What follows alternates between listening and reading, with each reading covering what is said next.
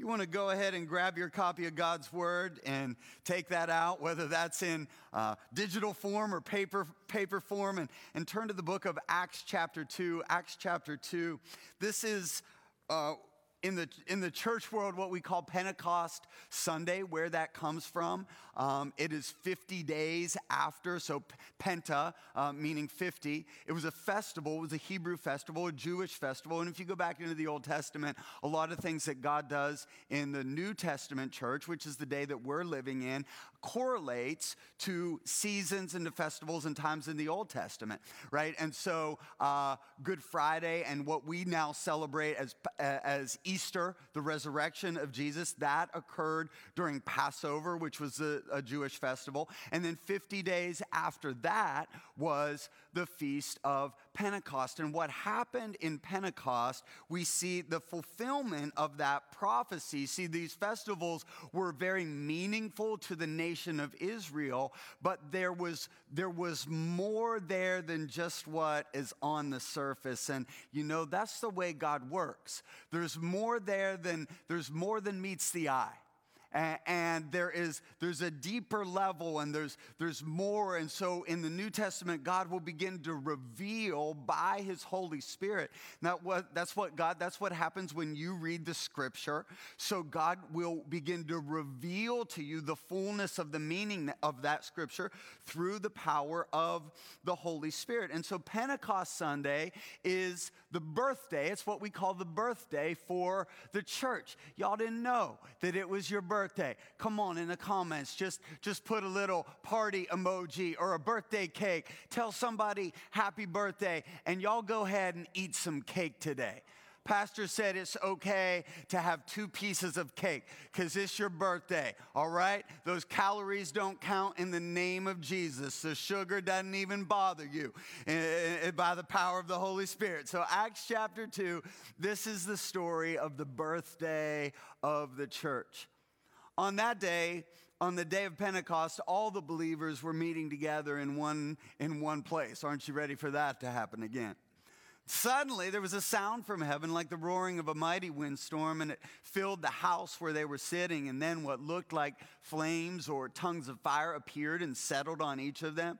And everyone Everyone circle that word. Everyone highlight that word.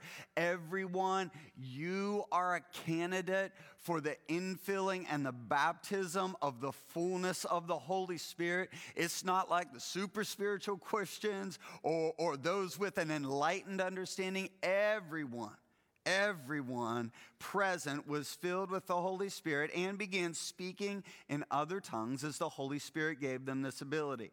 At that time, there were devout Jews from every nation living in Jerusalem, and when they heard a loud noise, everyone came running in. And they were bewildered to hear their own languages being spoken by the believers. They were completely amazed. How can this be? They exclaimed. There's people from all over Galilee, and yet we hear them speaking in our native languages.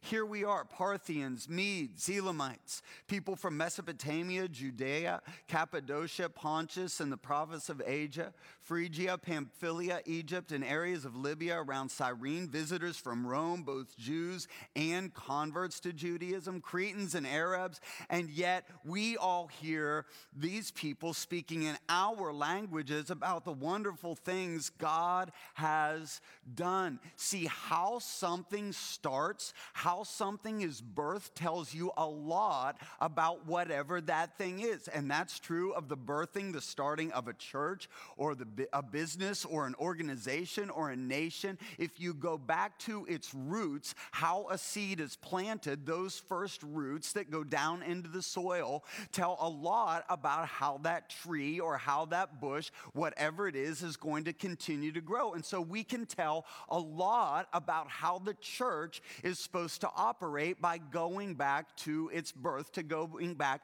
to its beginning. And can I tell you this that the church was birthed in the supernatural fullness of the power of the Holy Spirit. You know, we use words, I've used words like the spirit empowered church, like there's a church that's not spirit empowered. There's no such thing as a non spirit empowered church. The church, by its very nature, is spirit empowered. So we are birthed in the supernatural power of the Holy Spirit in a culture. Watch this, this is so important. I don't believe it's by accident that this is Pentecost Sunday. In an atmosphere that is the bringing together of language and culture and color and race, that the birth of the church was a spirit empowered movement where there was Arabs and Asians and Jews and Italians and Africans and Greeks. I want to preach a little bit today in the climate of where we're at as a society and as a nation. I want to preach this. I want to preach all the colors. All the colors. Come on, somebody type that in the comment section. Say, thank God for all the colors. I want to give you some, some thoughts um, out of this on a response to racism. Let me give a couple of disclaimers. I think uh, myself, like, like everybody else out there, I'm learning.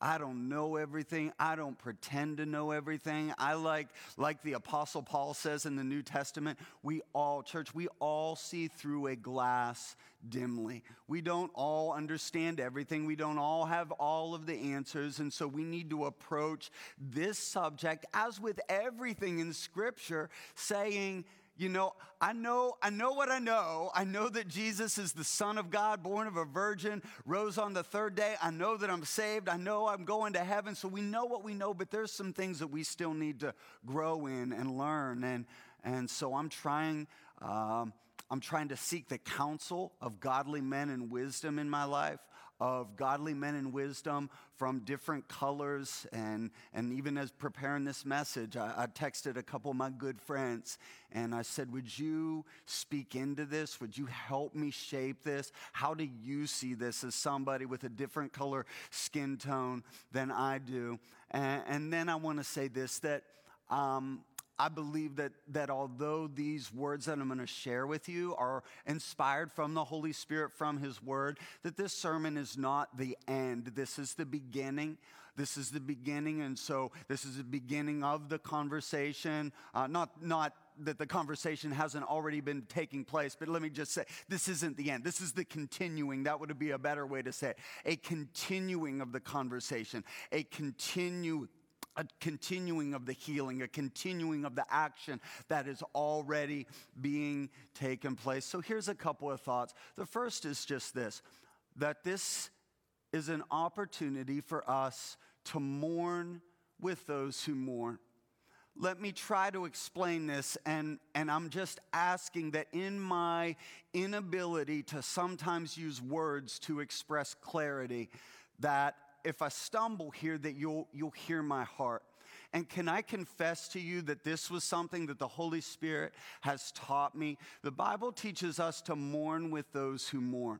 So, uh, let's just let's just peel back all the layers and let's let's talk about the situation that is happening when an African American brother when their life is taken unjustly.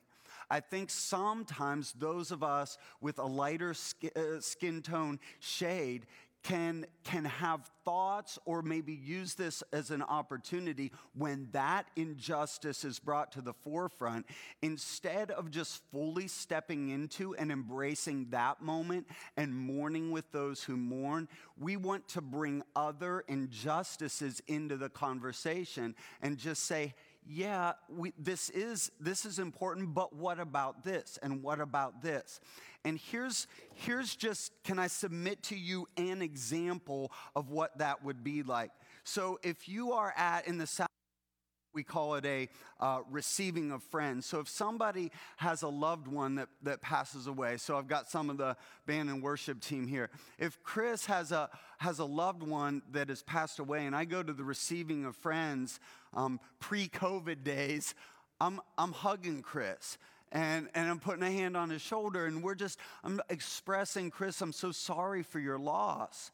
Here's, here's, what, here's what would be um, non empathetic and, and socially awkward in that moment.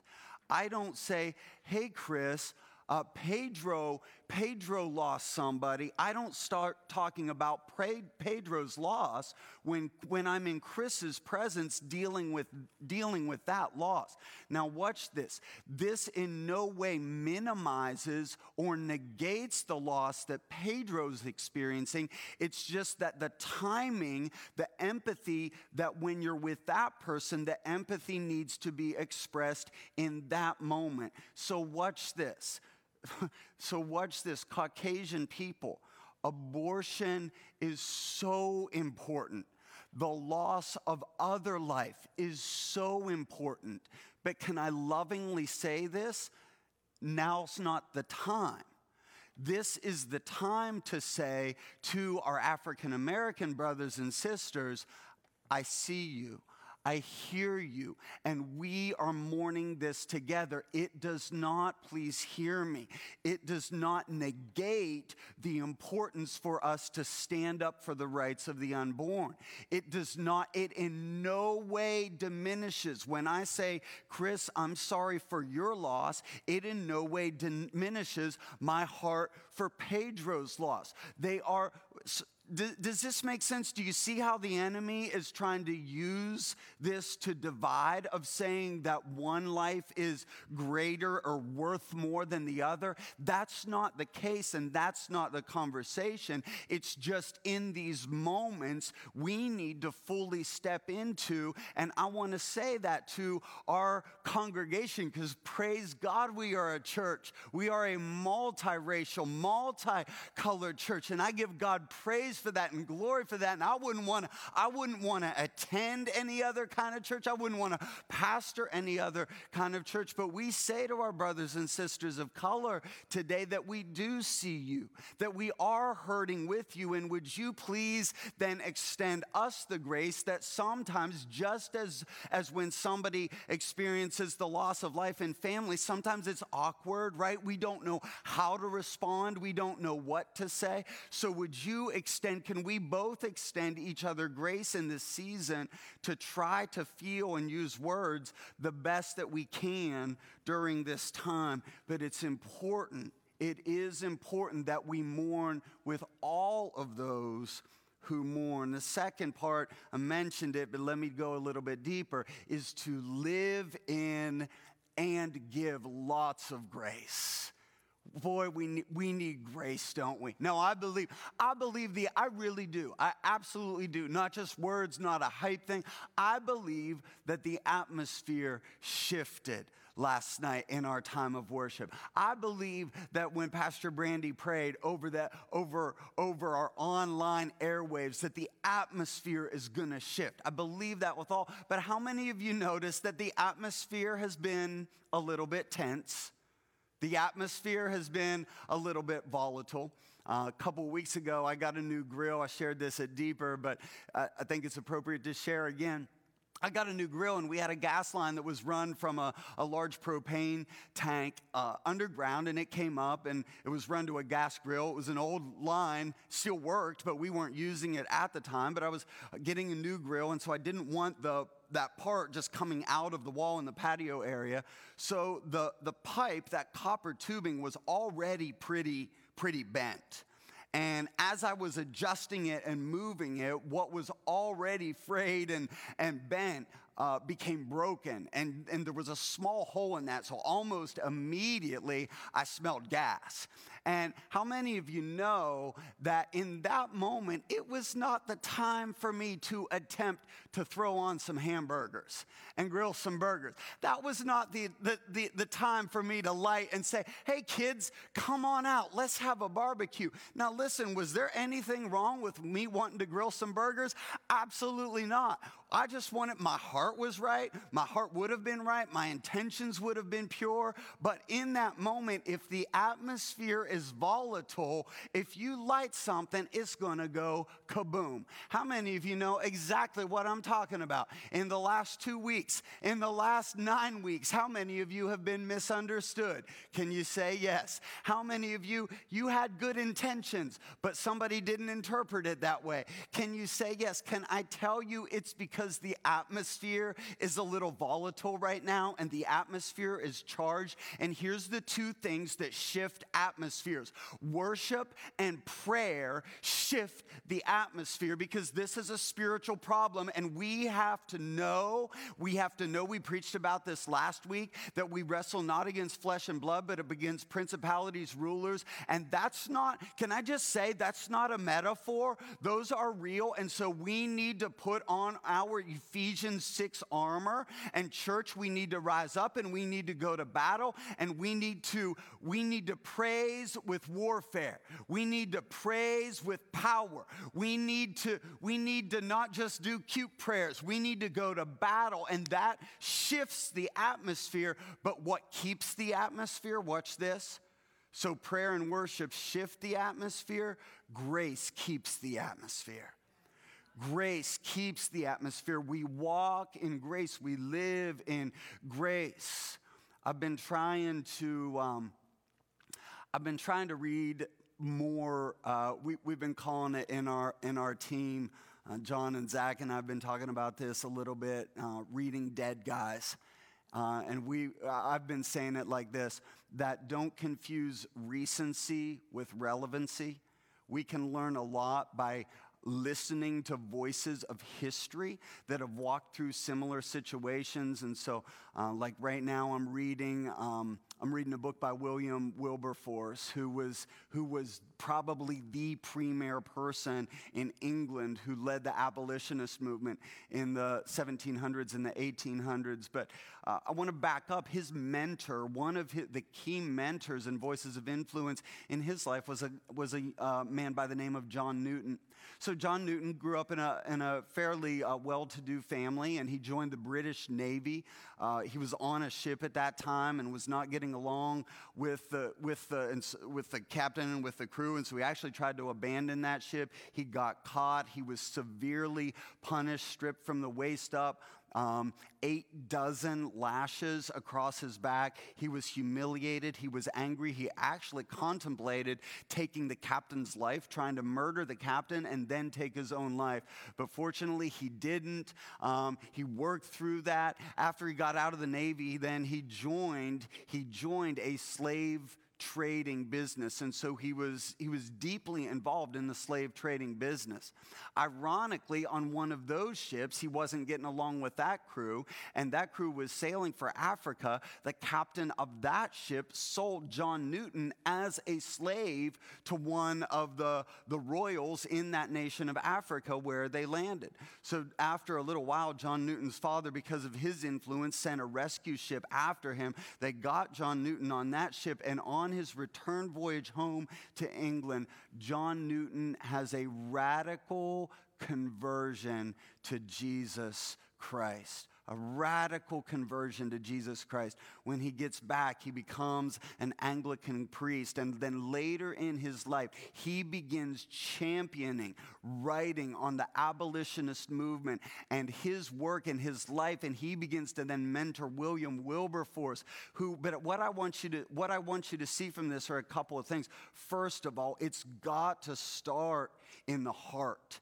This is a, it begins in the heart. So John Newton uh, didn't get changed. All of these other things are important. They're important, but they're secondary. He didn't, he didn't start his change uh, through business. He didn't start his change through the religious system. He didn't start his change through the politi- political system. It started with a genuine heart conversion to Jesus Christ. What's going to save our nation? individuals who have one on one, genuine heart conversions to Jesus. And then later in his life, you say, John Newton, I feel like I've heard that name. Yeah, you have, because later in his life, he penned these words Amazing grace. How sweet this sound that saved a insert the parentheses of his story, a former slave trader that saved a wretch like me. I once was lost, but now I'm found, was blind, but now I see. Oh, that those words would rise up and be prophetic again, that those who still have prejudice and racism in their hearts, that scales would fall from your eyes in the name of Jesus, that the power of the Holy Spirit would melt your heart right now, and you would say, I once was lost, but now I'm found, was blind, but now I see. And once that now came the hatred that that came across in your posts, the hatred that came across in your interaction, now becomes grace. Now becomes grace. Can I encourage all of us to continue to walk out in grace? We live in a day we live in a day where what you say not can, it will be held against you. And we live in a day that what you thought you said will be held against you. And we live in a day where what you didn't say will be held against you. Can we all have grace for each other? Can we do our very best to judge someone not by our not by our interpretation, but by our believing that they had the best intentions. Write that phrase down. Just write down, I believe in somebody's good intentions. And if you believe in their intentions, then you can approach them differently. And that, that conversation looks something like this Hey, you said this. I felt like it came across like this, but tell me what was your heart behind it. And I'm telling you, if we have more conversations like that, church, that's a practical way of how we can lead the conversation in grace. Can we have grace for somebody that posted something online that came across to you as angry or came across to you as divisive? Maybe you don't know their full, story, full story or where they came from. Can we have people, can we have grace for people that didn't post? Post and don't take their silence online as inactivity. One of my group leaders said to me yesterday, he said, You know, personally, I didn't feel like I was supposed to post, but I'm doing my best to walk this out with my coworkers and the people that I come in contact with every day. And I know them. I've known them for years, and I know that he is doing that with the different colors that he works with, all the colors. Let's give, let's live in and give lots of grace number three, let's depend on the leading and the power of the Holy Spirit.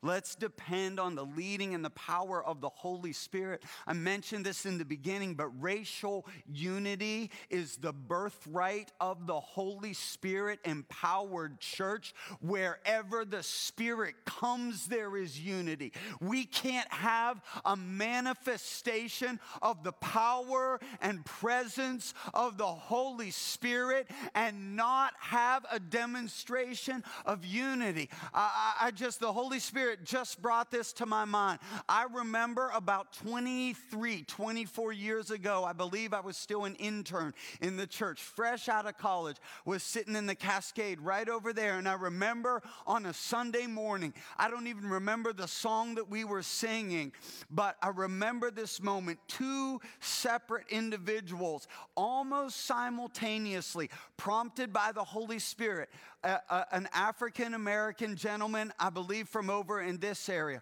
walked down to the altar and just started lifting his hands. And an older white gentleman walked down to the altar almost simultaneously and just lifted his hands. And I believe to this day that something shifted in the atmosphere. Not that this church was not working towards racial harmony and unity and reconciliation before that moment, but I'm telling you, just something I don't understand understand it all, but something shifted. And, this, and today we are multiplied, way more racially diverse, way, way more uh, uh, uh, diverse in so many areas. And I believe that something shifted, and I believe that it's continuing to shift. But uh, can I tell you how it shifts? It shifts with Holy Spirit empowered moments at altars that we walk out in our life that we that we have conversations in proximity tribes that we that we are intentional about saying and writing down who are who are the 10 closest people in my life. And do they look like me? Do they sound like me? Or am i being intentional about engaging voices in my life that are different from me not only not only is our heritage church i'm telling you this is strong this is strong. Don't sell your birthright, church. Don't, Pentecostal church, don't sell your birthright. Our birthright is to be the leading voice and the leading demonstration of Holy Spirit unity and power. Don't sell your birthright. Don't sell. Somebody needs to reclaim that inheritance right now and say, I'm not going to sit on the sidelines. I'm going to step in. And I believe that the, that the Spirit of God would even now in our nation begin to raise up tongue talking Spirit empowered Pentecostals that would lead the way in the, in the political realms and among our lawmakers and in our lawyers and in our judicial systems and in our businesses and among our artists and songwriters.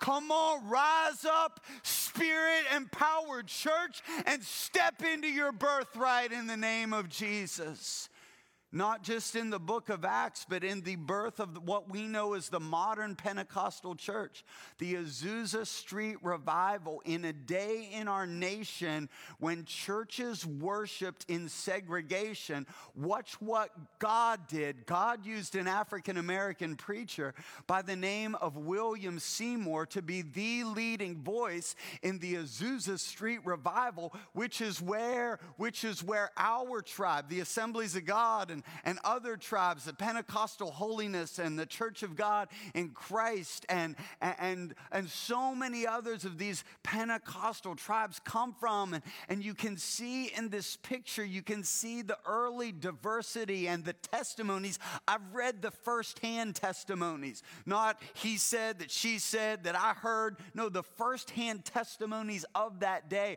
are lines like this that the color line was washed away in the bloodline and it was a testimony to the city of Los Angeles. It was a testimony to the nation. It was a testimony to the world that believers of different colors were worshiping together. Again, I know it's not the end all. I know we got some more work to do, but please don't ever discredit the testimony that when we begin to gather back together, don't discount the testimony of all the nations and all the races and all the colors worshiping together. It's a powerful testimony to an unbelieving world. And then the final thing is this to move from criticism to solutions. My, uh, one of my physical neighbors uh, texted me yesterday, uh, two, two days ago, but I saw it yesterday, and it was a, statement from, from Tony Dungy, and, and I read through it, and I just thought, boy, that's, that's so, so appropriate, and I, I want to share that with us today. Uh, Coach Dungy, Coach Dungy said this in response to the happenings of recent events. America's in a very sad place today. We've seen a man die senselessly at the hands of the very people who are supposed to be protecting our citizens.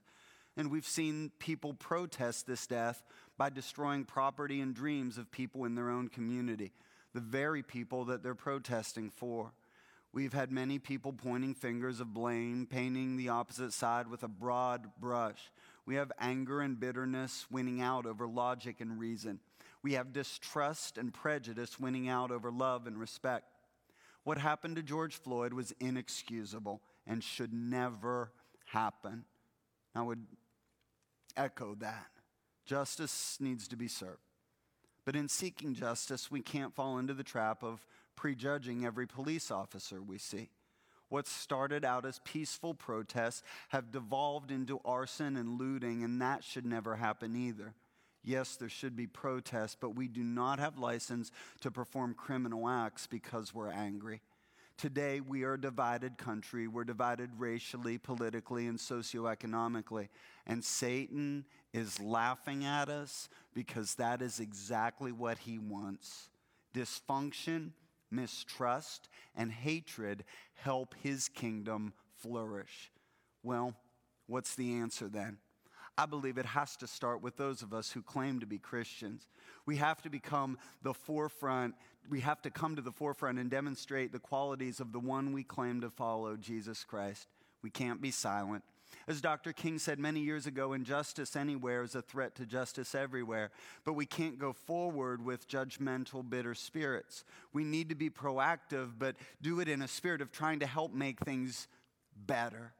And it can't just be the African American church. It has to be all of the churches taking a stand and saying, we are going to be on the forefront of meaningful dialogue and meaningful change. We have to be willing to speak the truth in love, but we have to recognize that we are not fighting against people. We're fighting against Satan and his kingdom of spiritual darkness. In the words of the Apostle Paul, do not be overcome by evil, but overcome evil with good. And one of the things that I again want to want to even call the spirit filled people of God to is let's be the people who rise up, not just with pointing out the problem, but let's rise up with solutions. Another book that I've started lately is Uncle Tom's Cabin.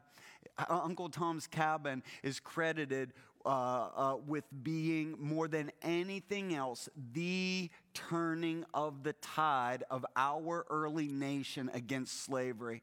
And this book, this book was not written by somebody with power, not with political power, not with religious power. She wasn't nationally known. She was a 50 year old school teacher that used art that used this, the, the medium of art to tell a story. I believe this so, so powerfully that he who tells the best story wins, or she who tells the best story wins. Church, we have the best story. And can I summon the spirit empowered artists to rise up in the name of Jesus? Storytellers write children's books, somebody write a novel, musician sing a song, songwriter write, write a song, painter paint something, but paint it in this way. Can I encourage you to do this? These are called the early church fathers called these the transcendentals, and it was three things goodness, truth,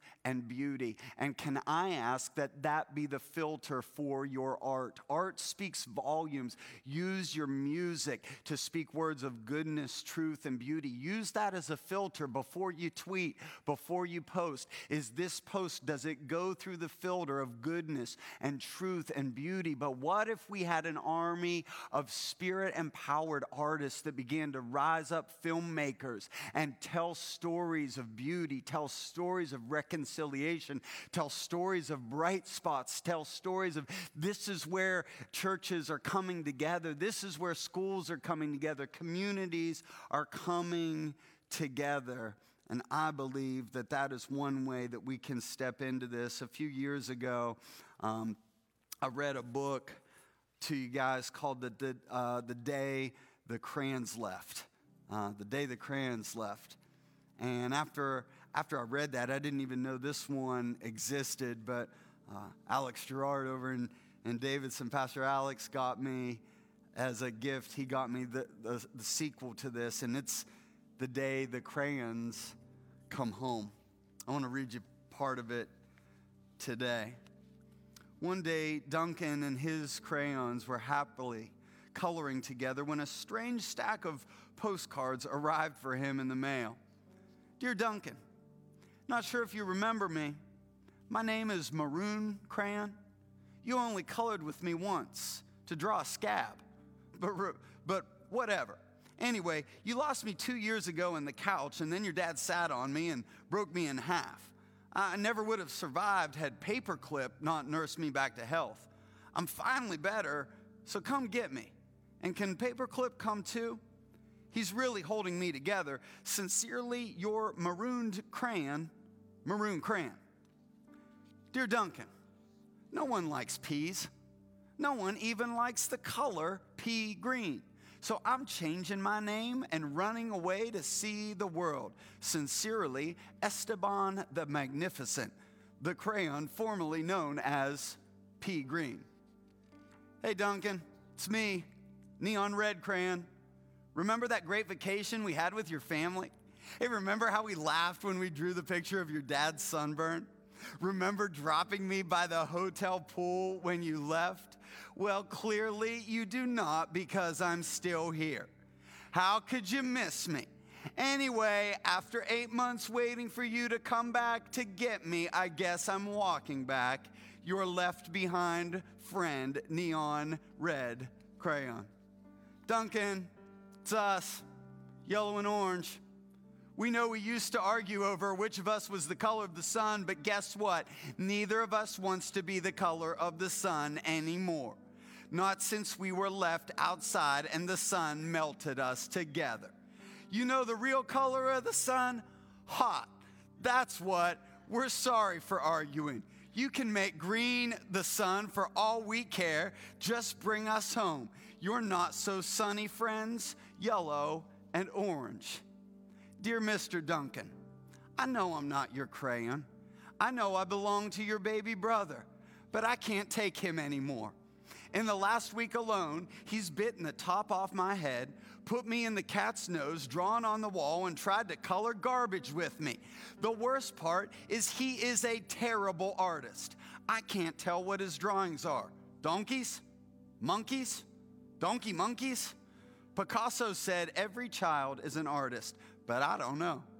I don't think he met your brother. Please rescue me. Your desperate friend, Big chunky toddler crayon. Duncan was sad to learn of all the crayons that he'd lost, forgotten, broken, or neglected over the years. So he ran around gather gathering them up But Duncan's crayons were also damaged and differently shaped, that they no longer fit in the box that they were originally in.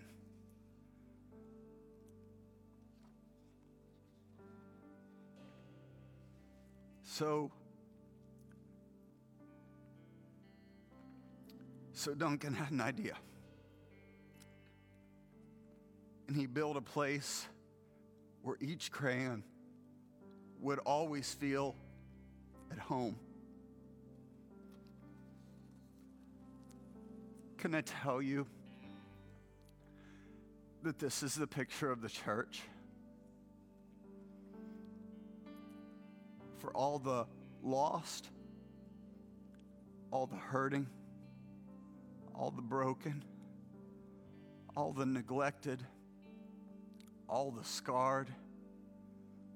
Church is where we build a place for all the colors. And that includes you. And that includes me. Jesus, would you fill us with the power of the Holy Spirit? would you just take a moment to ask Jesus to baptize you fresh in the fullness of the power of the Holy Spirit? Come on, just say, Jesus, fill me up. Jesus, I need you. Jesus, fill me with the power of the Holy Spirit. Fill me with your Holy Spirit. Holy Spirit, come. Fill my life. Fill my words, fill my posts, Fill my art. Fill my conversations. Fill my home. Fill the airwaves. Fill us, Holy Spirit. And I ask, oh God, that the anointing that is upon Multiply Church, the anointing that is upon CFA, and the multiply family. I ask that that would now be multiplied in this season. And I pray and I ask, Holy Spirit, that this would be the picture of every multiplied church, that we would be a place for the lost and the hurting and the broken and the lonely and the confused. And maybe that's you.